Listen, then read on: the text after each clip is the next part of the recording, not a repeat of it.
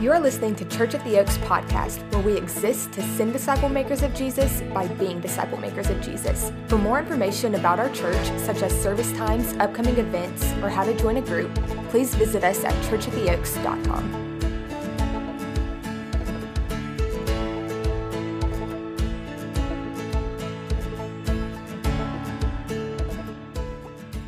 All right, can you hear me? He was trying to say at this time, the kids in the room, you're dismissed to your own time worship. You're muted, they didn't hear you. Oh, that's sad. But it's cool, we got it. All right, hey, let the kids in the room know how much you care about them, how much you believe in them. Yeah. Man. Um, I was sitting over there just worshiping with y'all. Uh, supposed to be like, you know, thinking about my little my message here, and all I could think about was just how um, uh, beautiful and powerful and, and what God is doing uh, across not just our church, but across our city is, and how just thankful I am to get to be a part of that. Um, I, I, feel like uh, if I, if I, could, if I could summarize what I, what, I, what I was thinking about, praying about over there, I, I feel like I'm a part of a, of a movement, not a gathering. Um, and there is a massive distinction between those two things.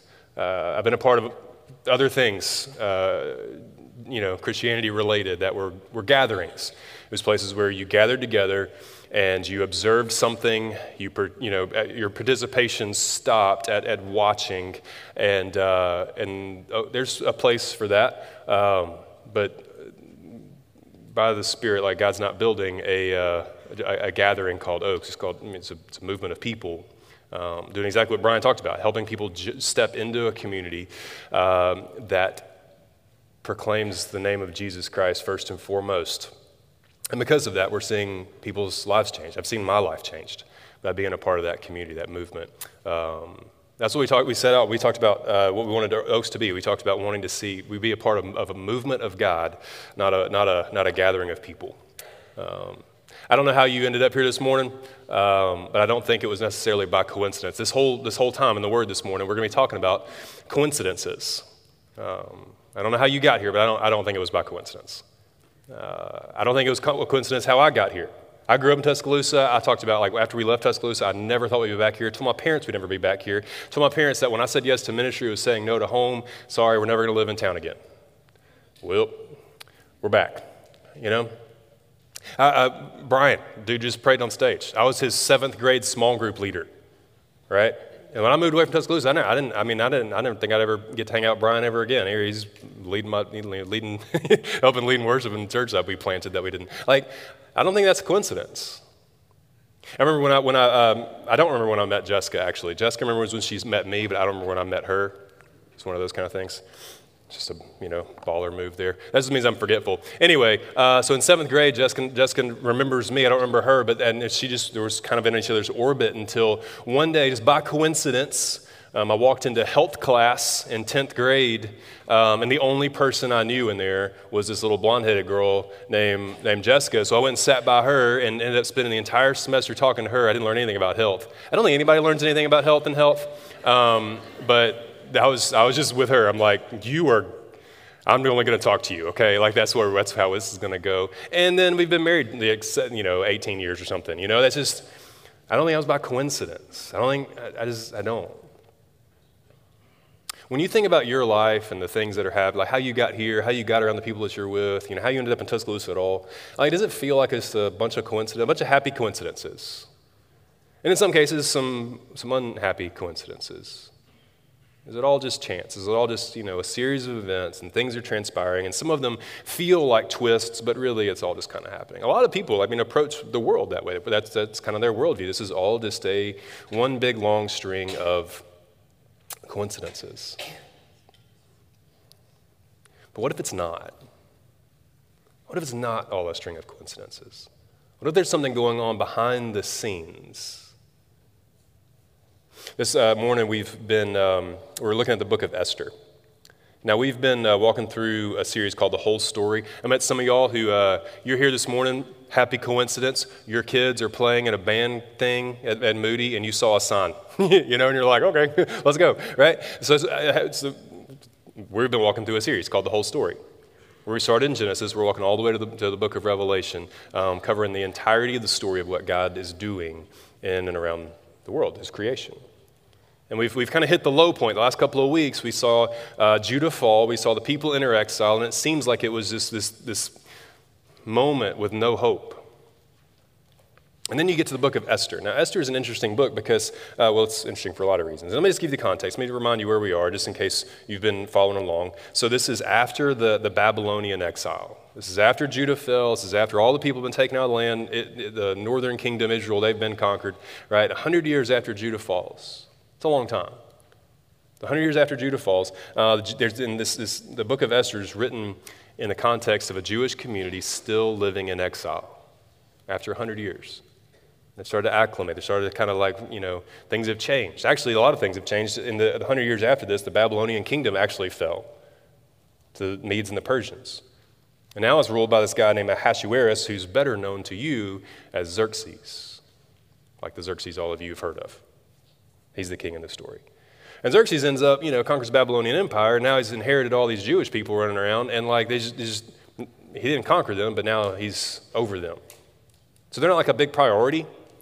Um, they're just kind of in the background, a little forgotten, which is how a lot of us feel. Esther's unique in the Bible for one big reason. Um, God is never mentioned. In the entire book of, the, of Esther, in, like a book of the Bible, never mentions the name of God.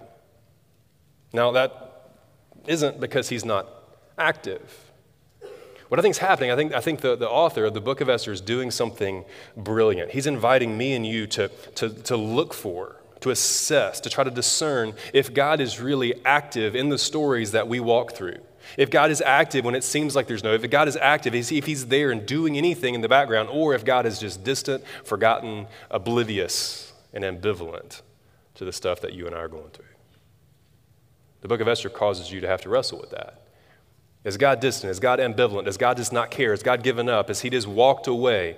Or is God still working even behind the scenes in the lives of His people? In your life, what do you normally attribute things to? Do you, do you attribute things to, to chance? When things happen, when you run into somebody randomly at the grocery store you haven't seen in years, like, do you, do you attribute those things to chance? or to maybe something deeper, something more profound.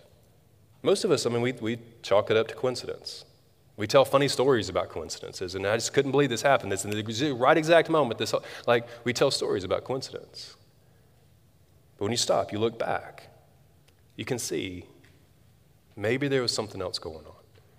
So that's what I want us to do this morning. I want us to take a look back over the life of Esther and the life of the people of God living in that time frame. And I want to see, I want you to discern, I want you to try to figure out if you think this is all coincidence or if there's something deeper, something more profound going on. In the same way, I want you to have a moment this morning to look back over the sequence of events of your life and see if you think all of that was a coincidence or if something greater was going on.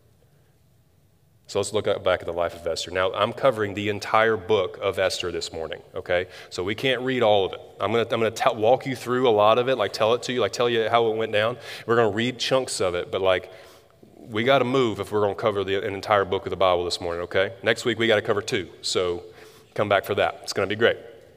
All right, so chapters one and two, this is how it goes down. It starts off, it introduces you to the king of Persia. You got, you know, they call him Ahasuerus, but we know him as, as Xerxes. He is not the brightest guy in the world, okay? He's basically a drunk um, who's in charge of a kingdom. Perfect, right?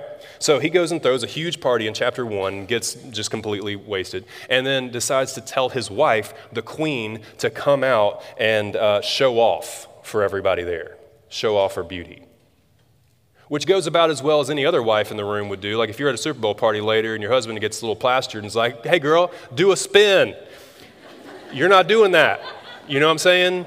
That's exactly how this goes down. The queen's like, no. All right? King's drunk. He doesn't know what's, what's which way is up in the moment. So in a drunken fit, he banishes her. It's like, fine, you ain't queen no more. It's a super functional family, all right? Like, they're doing great. So he banishes the queen, like scene one. And then, brilliant, decides to throw a beauty contest to get a new queen. It's the best way to choose a wife ever. It's this, literally the plot of The Bachelor. Like this is what this is what's happening. It's a beauty contest to find a new queen, and we'll just parade them by. We'll bring them, bring them through in limos, you know. And at the end of the day, we got a, whoever wins, you know, whoever's the least terrible, queen. Boom. So that's what they do. So here, at this point in the story, the author introduces a Jewish man named Mordecai. Now, Mordecai, it says that he and his family had been taken uh, into exile out of Jerusalem. And so, like, he is, he's a refugee. And it says that he's been raising his, his, his niece as his daughter because both of her parents had passed away. And so he's raising this, this niece, and her name happens to be Esther. So Esther enters the story, this orphan girl being raised by her uncle, a, a, a family of refugees living in, in captivity in Persia. So the beauty contest has to ensue, and so the, you know, the show directors, they have to go out and they have to round up some people to be in the cast, right? And so they run around and find all the most beautiful women they can find in the kingdom and, uh, and basically round them up for this beauty pageant. Now, this is not a choice. They were, they were put into custody something to think about. So Esther ends up being taken as well. And so she's put into this contest, and she, she ends up hiding her Jewish identity, ends up winning the contest, and now she is crowned the new queen of the kingdom. This orphan girl ends up uh, queen. Now that's fine, I guess. It sounds it's a nice little story. It's a little like Pretty Woman or something. You know, it's it's kind of like Netflix meets Pretty Woman. It's it's it's but it doesn't have any significance for the whole story. It just seems like a random occurrence, right? It's this random thing. This random girl happens to be there. She gets picked. She gets. She ends up in this contest. Ends up winning. And now randomly she's king. Happy coincidence. But it just so happens it just so happens that right after that, Uncle Mordecai, he's been sticking close as a good uncle would, right? He's sticking close, trying to make sure she's okay, checking on her. He's sticking close to things. He's hanging around the city, and one day he overhears some guards, some, some eunuchs that are there. They're talking about oh, plotting to overthrow the king. They're plotting against the king, and he overhears it. He goes and tells Esther, who's now the queen. She goes and tells the king, Xerxes, and on Mordecai's behalf, and says, My uncle Mordecai sent word that the, there's some people that are trying to overthrow you. So it's investigated and it's found out to be true. So Mordecai ends up saving the king's life. By coincidence, he's in the right place, right time. Happy coincidence. Just so happened. And it says that that event was recorded in their record books. They kept like really specific records. Right? I showed you pictures of some of the Babylonian records last week on those, on those tablets. Like they wrote it in the records that Mordecai had saved the king's life. Now that's fun too, right? It's a nice little story not a giant deal, though, in light of the whole story. It's just, you know, happy coincidence, king doesn't get murdered, right? Why is that in the Bible? Let's keep going. All right. Sometimes later, a little bit like while later, the king ends up elevating this guy named Haman to the number two position in all the kingdom. All right. Ends up elevating this guy Haman. So the king is still a drunk, and Haman is this puffed up megalomaniac, kind of like crazy guy who thinks he is all important in the world. Ends up commanding everyone that when he walks by that they all have to kneel before him. Who does that? You know what I'm saying? Like that's intense. When I walked by in the kingdom, everyone kneels. So he's just like walking by, and everybody's like, "Oh my goodness," you know, like oh, he turns around, comes back, "Oh, he forgot something. We got to kneel again." Like just annoying. Mordecai. Mordecai won't do it. Everybody else does it, but Mordecai, this one guy, is like, "No, I identify with that so well. Like I'm like, no, not not kneeling before this random dude. Not doing it. Right? Just says no. Now it, Haman is furious about that. It like just like it just gets under his skin. Everybody else is willing to bow down to me except this one guy, and that one guy just a thorn in the flesh, can't get over it, just drives him crazy. Finds out that Mordecai is Jewish, and so he he has a plan. Comes up with this plan to get rid of Mordecai by, by, by essentially leading or manipulating the king to eradicate, annihilate all the Jews in the kingdom. This is what happens in Esther chapter 3, verse 8. It says, Then Haman said to King Ahasuerus, There's a certain people scattered abroad and dispersed among the peoples in all the provinces of your kingdom. Their laws are different from those of every other people because they have the law of God, right? And it says they don't keep the king's laws, so that it's not to the king's profit to tolerate them. Basically, he says, like, you've got this insidious people who aren't following your rules. They live, you know, he's like, he's sowing fear. So in verse 9, he says, If it pleases the king, let it be decreed that they all be destroyed. I'll pay 10,000 talents of silver into the hands of those who have charge of the king's business, the murderers, that they may put it into the king's treasury. So the king took his signet ring from his hand, gave it to Haman the Agagite, son of that person, the enemy of the Jews.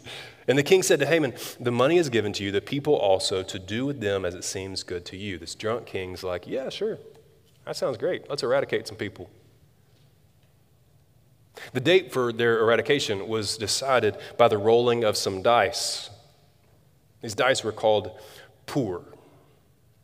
And so, by the roll of a dice, a date was set. All Jews would die 11 months later. Esther chapter 3, verse 13 says this that letters were sent by couriers to all the king's provinces with instructions to destroy, to kill, to annihilate all Jews, young and old, women and children, in one day, the 13th day of the 12th month which is the month of Adar, and to plunder their goods. A copy of that document was issued as a decree in every province by proclamation to all the peoples to be ready for that day. Hey, everybody, we get ready to murder some folks. Women, children, everybody. We're all gonna, we're all just gonna murder some people this day. You have to, by the way, it's a proclamation, it's a decree. So the couriers went out hurriedly by order of the king, and the decree was issued in Susa, the citadel. And the king Haman sat down to drink, but the city of Susa was thrown into confusion. Has been 100 years since these people have been a part of this community. They're, they're integrating into the community. They're a part of things, right? They're the lowest level of that community, but they're still a part of this. And, like, what in the world? Why? Why? Well, it's because this one guy couldn't stand for this other guy not to bow to him. It looks like there's no hope. They, like, the king's decrees in this time like, were irrevocable. You couldn't change them, he couldn't change them. So once this thing is signed and sent, you can't take it back. This is going to be carried out. Just think about that. Just imagine like how you would feel knowing your whole family, every one of your people was going to be eradicated in 11 months. And there was nothing that anyone, including the person who made the decree, could do about it. It's like there's no hope. Mordecai tears his clothes, puts on sackcloth. He's in mourning. He should be. There is no hope here. But wait, remember, through this weird coincidence, the queen, Esther, is Jewish. To that random coincidence, that weird sequence of events and the bachelorette thing happening, right? Like, so Mordecai gets word to her about what's going on. And basically, like, begs of her to try to do something. Doesn't know what she could do, but do something. And basically, she says, I can't. I can't just go walking into the king's presence. Remember what happened when the king wouldn't do a, the queen wouldn't do a spin, right? Like, this doesn't go well. You can't just walk into the king's presence. You have to be invited. And hadn't been invited in a month. So Mordecai reminds her that she's going to end up being killed as well. And then he says something really important. Look at chapter 4, verse 12.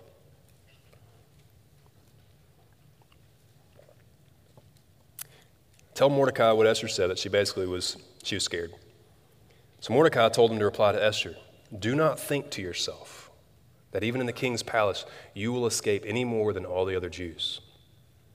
For if you keep silent at this time, relief and deliverance will rise for the Jews from another place. Just a hint about what happens later. You know what I'm saying? Jesus, right? And he says this it says, But you and your father's house will perish. It says, Who knows whether you have not come to the kingdom for such a time as this? Who knows? Maybe. Who knows? Whether you've not come to the kingdom for such a time as this. Verse 14 For if you keep silent at this time, relief and deliverance arrives to the Jews from another place, but you and your father's house will perish. Verse 15 Then Esther told them to reply to Mordecai Go, gather all the Jews to be found in Susa, and hold a fast on my behalf. Don't eat or drink for these three days, night or day. I, my young women, will also fast as you do. Then I'll go to the king, though it's against the law, and if I perish, I perish. All right, so you see three, three things happening. First, Mordecai tells her, like, she's not immune to the danger. She's not immune to the danger either. So, like, before you set Esther up as the hero of the story, think about her motivation here. She's not willing to go into the presence of the king because it, it might cost her her life until Mordecai tells her, like, hey, just want you to know, like, you're going to get wiped out too. Esther's not the hero of the story. Esther's also working just like for her own good and the people, right? But it's, it's a lot of her too. She's not trying to serve the Lord or something. She's just doing the only thing she can do to save herself. And if it saves the people, too, great. That's not the like that's not wrong, of course, but from her perspective, this is just life or death stuff. She's not making some like brave, you know, step in, in obedience to like God's calling on her life or something. She's just trying to figure out what do you do in a life or death situation. God isn't mentioned in this. He's not a factor here. Second, notice what Mordecai says will happen if she doesn't do anything. He says, If you keep silent, relief and deliverance will come, rise for the Jews from another place, but you and your father's house will perish. There's a glimmer of hope there. There's something in Mordecai that's confident that, that somehow, some way, at some point in the future, like God is going to show up, that something's going to happen here. He's thinking, like, there's this confidence that even if this all goes south, if Esther won't risk her life to save others, deliverance would still come one day. For those of us on this side of the cross, like our perfect, final, lasting deliverance did come. Not from a person, not just like from, from random sequence events, but in, in the Son of God, in Jesus Christ, who came, willingly gave his life. Not like I had to get tricked into giving his life, you know, like Esther's having to do here, but like, like willingly stepped in to give his life for people like us, to deliver me and you from sin and death and restore us to the Father. There's a glimmer of hope there.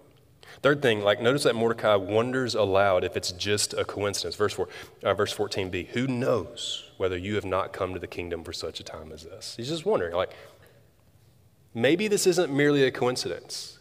Maybe it's not merely a coincidence that you were taken.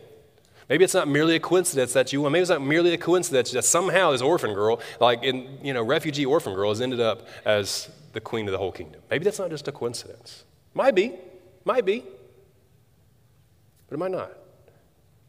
God's not named here. He didn't part a sea here. He didn't send a prophet. There's no like, you know, fireworks thing happening to make sure that they know this is from God. A lot of us like, we want to sit back and wait. We want to sit back and wait and say like, God, if you will skywrite this thing for me, I will move. And this, there's nothing here. God, if you send a sign in advance and make it absolutely clear that I'm called to talk to them or go to there or whatever, like, then I will do that. But until you give me that sign with that level of clarity, I'm out. God's not named here. He didn't whisper a word. But there was a point of action to be taken. And it's really based on whether these people, whether Esther, thought all this was an accident or not. I love that question. Who knows whether you've not come to the kingdom at such a time as this? Do you think you, you're, you, you are where you are by coincidence? Like, like you, or could it be that God has you where you are for such a time as this as well? Like, like when you think about like being in this city, a lot of you did not intend to be in Alabama, let alone Tuscaloosa. This is not part of your plan, right? You had a plan. It was a great plan. It's an awesome plan, and now you're here. And you're like, um, right? Coincidence? Like in your office, your workplace your job. You I mean, yeah, you, you got to make a living, whatever. You interviewed at some places. These people took you. Pay was all right. Is that it? It's a coincidence that you're there to, you know, that you're sitting next to those people, working with those people, spending eight hours a day with those people. Is that just a coincidence? In this church, like a part of Oaks, not in this room, but like a part of the, the people that make up our church. Like some of you, man, the, the stories of you ended up being a part of this thing, wild. I can't tell how many people I meet who are part of Oaks. Several people who've like trusted Christ as their Savior and like serving and, and like doing all kind of stuff because they saw some chalk on the ground one day. Like, is that coincidence that you walk that way? And that somebody randomly decided to invite you to church with chalk? Coincidence? Probably a coincidence. Yeah. Is it a coincidence that you're in that dorm, on that hall, or on that group project with those people? Is that a coincidence? Is it a coincidence that you're in this room this morning? Somebody invited you last night a couple days ago. You had no intention of going. But you got up, you, couldn't, you woke up early, which never happens, right? And you're here. Is that a coincidence? Maybe. Esther saw that there was a, a, a, decision to make, a life or death decision, and so she decided to act, and she sets a plan in motion. So here's what she does she goes into the king, risking her life to go before the king, right? And so she comes in, she isn't killed just for showing up. Great, you know, step one complete. Is that a coincidence? Anyway, she invites the king and Haman, the crazy guy, she invites them to dinner. That's the grand plan. She invites them to dinner. And they're like, yeah, sure, we'll go to dinner. And the dinner goes really well. And so the king's like, hey, what, what, what can we do? For, like, what do you want? Like, I mean, I want to give you a gift. What do you want? She's like, I just want you to come to dinner tomorrow, too. Bring Haman. Like, okay, we'll go to dinner tomorrow. They got two dinners in a row. It's great. Haman's elated. That guy's like losing his mind about it. He's like beside himself. He's dinner buddies with the king and queen. He's like the happiest third wheel ever. You know, he's just, he's, a, he's here for it, man. Like me and the king and queen, we're bros. He goes skipping out of the dinner. Like, just, yeah, just happy as he could be, happiest moment of his life. Goes skipping out of dinner, the king and queen, and runs right into Mordecai. oh, and he's just hot all over you. It's like this one guy. Like, I'm the third wheel of the king and queen, but there's this one guy who won't kneel for me. So he decides to get this guy handled, right? It's like, if I can just get this one thing handled, my life will be perfect. Decides to get this guy handled. So that night, he goes and tells some people, has a, has a stake, a giant stake set up at his house to kill Mordecai on the next day. It's 75 feet tall. You mad? Like, you can do a normal size stake, it works the same. 75 feet tall stake at his house, you know, uh, for Mordecai. Again, it looks like there's no way out. It's one of those hopeless situations. Haman's number two in the land. Nobody can tell Haman what to do or not to do except the king, and he's a drunk, right? Like he don't care, right? So it looks like it's it's over for Mordecai. No hope. This is it. This is the end. There's no way out. Do you have situations and things in your life that seem hopeless? I know people that are I know people here who are hopelessly drowning in addiction. I know people here whose marriage, marriages seem hopelessly fractured. I, seem, I, I, know a lot of people who just seem like hopelessly like oppressed with depression and anxiety. People hopelessly far from the Lord. Like, I don't know how I get back to him from where I am. I don't, like, surely he don't want nothing to do with me. Like, you got some hopelessness stuff? You got some things in your life that just seem hopeless. What's yours? A lot of us have those. What's yours? What in your life seems beyond redemption, just beyond hope? Maybe you've asked God to move. You, maybe you've, you've gotten to a point where you're willing to like bring that before the Lord. And so you're like, you've prayed about it. Like, God, I don't know how in the world you could fix this. It all seems beyond hope. But like, if you're there, you ever prayed those prayers? If you're there, would you help?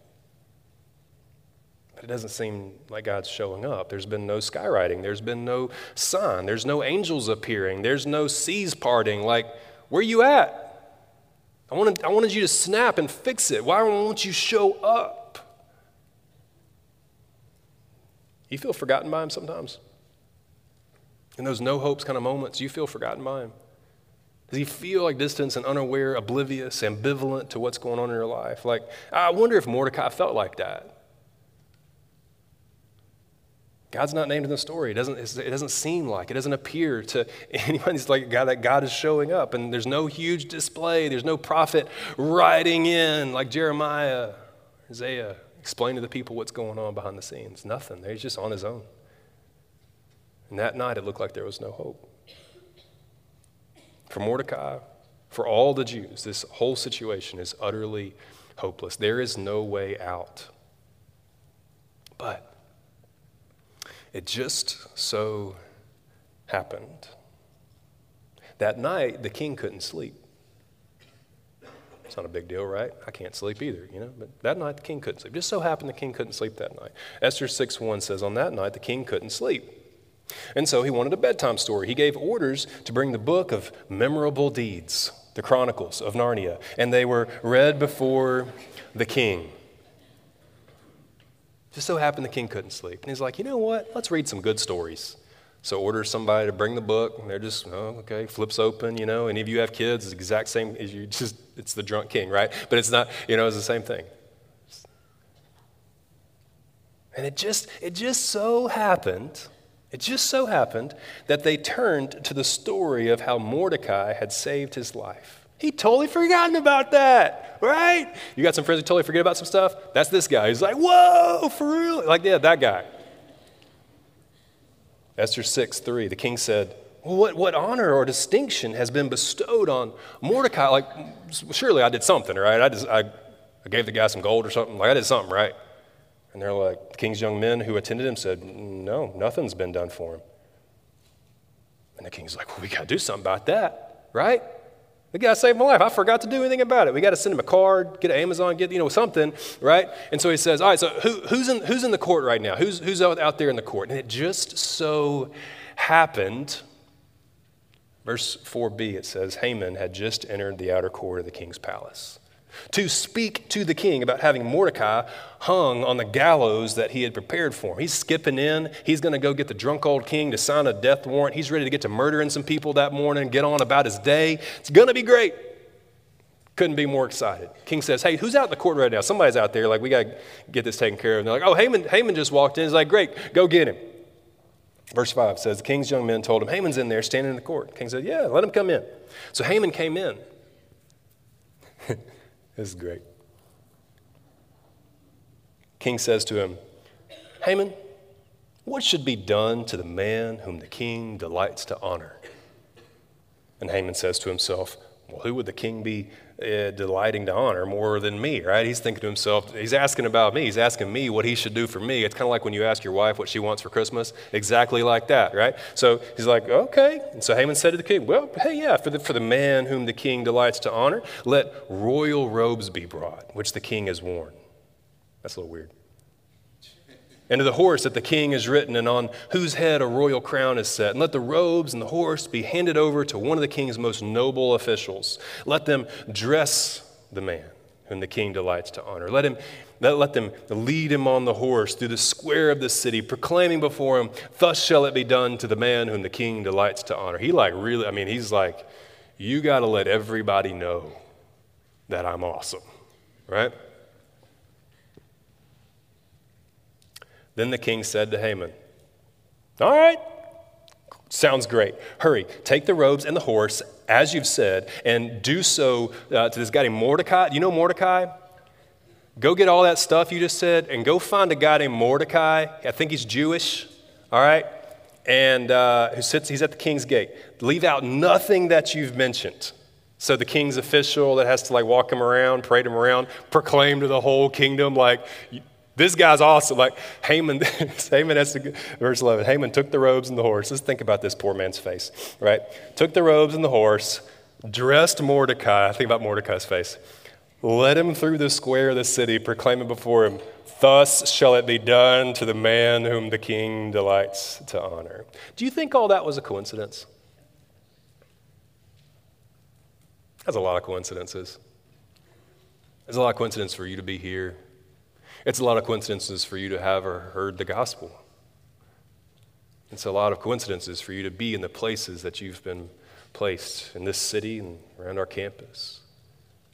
The family you grew up in, the kids that you've got, like, like the sports teams your kids are a part of. Yeah, it's a coincidence. Might have been. Because, I mean, like, God didn't send any plagues here. There's no cloud riding, nothing concrete. It might have just been a coincidence. Might have been a lot of coincidences, right? Might have been. And the author's like, What do you think? You think it was a bunch of coincidences? In your life, do you think it's all coincidence? Like, where, where, where is God? And like, I just feel like God's like, do you think all this is a coincidence? Next day, Mordecai's, I mean, the Mordecai thing's over. Haman's furious. But the next day, they got to have the second, you know, second dinner together. So in chapter 7, verse 1, it says, The king and Haman they went in to feast with Queen Esther. On the second day, as they were drinking wine after the feast, the king again said to Esther, What's your wish, Queen Esther? It shall be granted you. What's your request? Even to the half of my kingdom it shall be fulfilled. And Queen Esther answered, If I've found favor in your sight, O king, and if it pleases the king, let my life be granted me for my wish, and my people for my request. For we have been sold, I and my people, to be destroyed, to be killed, to be annihilated. If we'd been sold for merely as slaves, men and women, I would have been silent, for our affliction is not to be compared with the loss of the king. Then King Ahasuerus said to Queen Esther, Who is he? And where is he? Who has dared to do this? And Esther says, A foe and an enemy.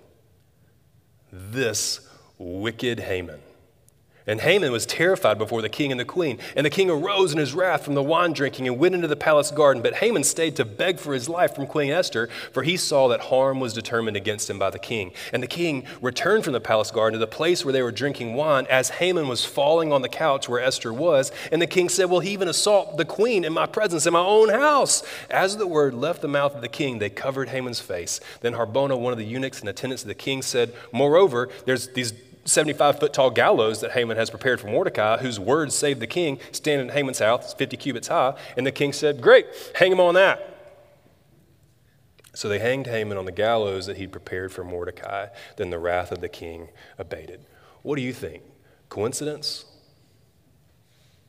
Had God forgotten his people? Had God forgotten Mordecai? Had God just like, he's just like off somewhere, unaware? Or is the holy and righteous and sovereign and all, power, all powerful God of the universe at work behind the scenes for the good of his people and for the glory of his name? It's one of those two things. In the days that follow, they still have to deal with the king's decrees for all the Jews to be killed. So the king ends up making a second decree that they can also defend themselves against anyone who would attack them. Mordecai ends up being elevated to second in command of the kingdom. And the, the enemies of God's people end up being destroyed on the day that God's people were supposed to be destroyed. They instituted an annual feast called Purim, Purim to commemorate what had happened. It comes from that term, those dice, Pur. It's a festival called Purim.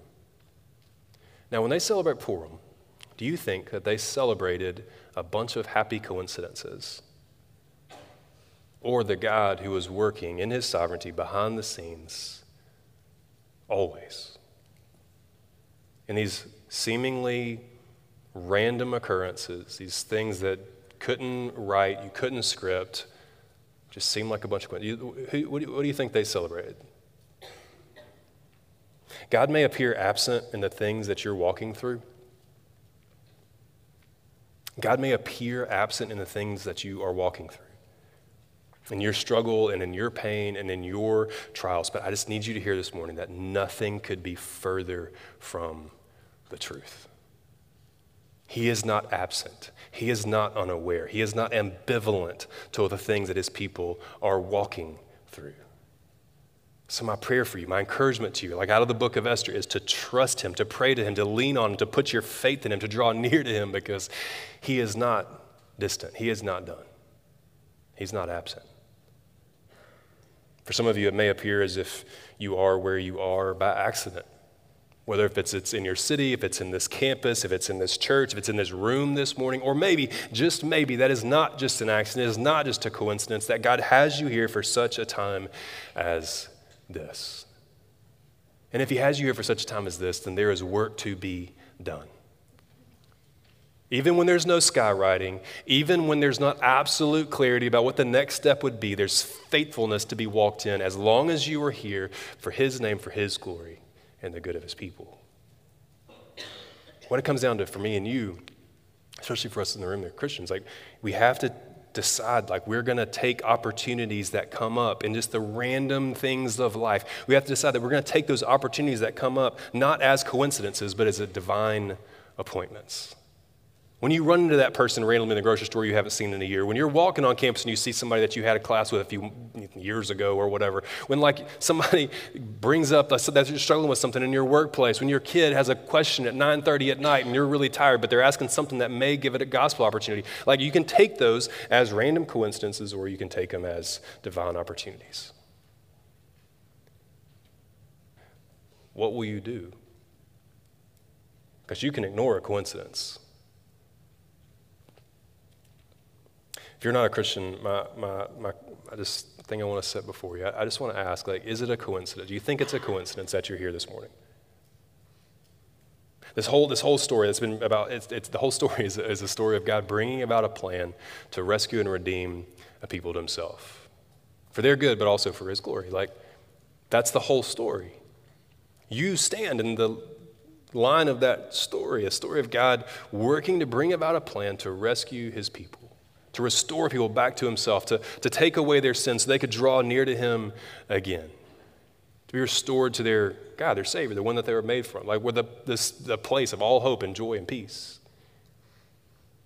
On this side of the cross, like the way that he accomplished that was by sending his son to come get in between the wrath that you and I had earned for ourselves, to give his life willingly, not to hope to save his life, but to give his life willingly as a sacrifice to pay for all of your sin rose, from the grave three days later so that you could have eternal life, a new life in Him, to be the first one to make life possible forever. Offered all of that up as a gift to people like me and you. Jesus made it possible for you to have a gift of forgiveness, a new life, life eternal, restoration for this life, a new heart, like hope and peace and joy, a God to lean on. Like He did all of that, packaged it up as a gift, set it before you. And is it, is it a coincidence for you to be here this morning to hear that. Think about everything that had to transpire to get you here, to be able to hear that, for me to hear it from someone else, to be able to pass it on to you, for your tribe leader to be passing on to you for the past few weeks, for your huddle leader to, for somebody to meet you in the quad or somebody to meet you in your, your workplace. Like, is it all just a series of coincidences, or is God doing something? Is God setting about a story to draw you back to Himself, to save you, restore you, to give you a new life? I don't think it's a coincidence. You have to decide if you're going to treat it like a coincidence or if you're going to treat it like a divine opportunity. Our band's going to come, they're going to lead us in a time of response, and there's a few ways I want you to be thinking about how to respond. We close every service with time of response. Again, this is not just a gathering, this is a movement. Movements take action, all right? And so I'm praying that you would think through what your next step's going to be. And I know there's people moving around, that's distracting. Some of the people moving around our next steps team, our prayer team. They're moving to the back to be able to pray with you. All right, that's why they're there. And so there's some of you in the room who have been feeling like God has forgotten you. You've been walking through some stuff and it seems like God is completely absent. I would just I just want to encourage you to go step back there and talk to somebody about that. And just get somebody to pray with you. Pray with like just to have somebody pray with you and encourage your heart in the things that you're walking through. Let them pray for you and come back to your seat. I don't think it's a coincidence they're there. Some of you um, are, are maybe thinking and recognizing God's tugging on your heart that the places He's put you are not by accident. And there's maybe some next steps, some actions that you're feeling called to take in the context that He's put you in. You've been praying about, God, what do you want me to do? And He's setting some stuff before you this morning. Things that are set before you not as coincidence, but as opportunities. I'd love for you to go back there, find somebody at Next Steps, and just say, hey, I, would you pray for me to, to do what God's called me to do in this context? Would you pray for me to be faithful to what God's set before me, even if I don't know the whole plan? That's scary stuff. It's like future stuff. Go pray with them about those things. But some of you are here this morning through a random sequence of events to hear that Jesus loved you enough to die for you and offer you salvation as a gift. Not for you to earn, not for you to clean yourself up for, but as a gift. I don't think it's a coincidence you're here to hear that. And so I want to invite you, and our band leads us to step back there, go talk to one of those people and say, Look, I don't think it's a coincidence I'm here. Can we talk about this, who this Jesus is and, and what it would mean for me to trust him? Got a lot of questions, but could we talk? I'd love to talk with you there's a good chance there's going to be a little bit of a line back there. All right? Stand in it. All right? There's worse things. If you've invited somebody invited you here, like you got a friend or something, you can go grab them by the hand and say, "Hey, let's go talk." Like you can do that too. Some of you just need to stay in your seat. You need to pray through the things that God's laid in your heart. But all of us have a point of action. Are you going to take the day? Are you going to take the moment? Are you going to take this life? Are you going to take this city and the campus? Are you going to take all of that as a coincidence or as a divine opportunity for you to step into and act? How are you going to respond? Let me pray for you. Father, I pray that for me and every one of us in this room, that we would we would approach um, life not as a series of fortunate or unfortunate events. I don't think all this is a coincidence.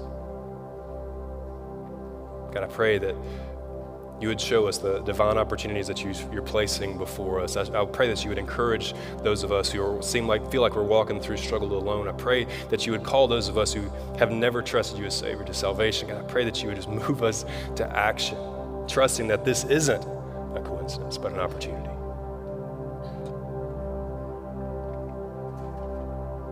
God, you took action to come for us to die for us, to rescue us, to save us. Let us take action as well. It's in your son's name I pray. Amen and amen. Why don't you stand? Next step is open. You respond how you feel it. Thanks for listening to this week's podcast. For more sermons like this, you can give us a follow at Spotify or Apple Music. If you want more information about our church, you can check us out at churchattheoaks.com. Church, you are sent.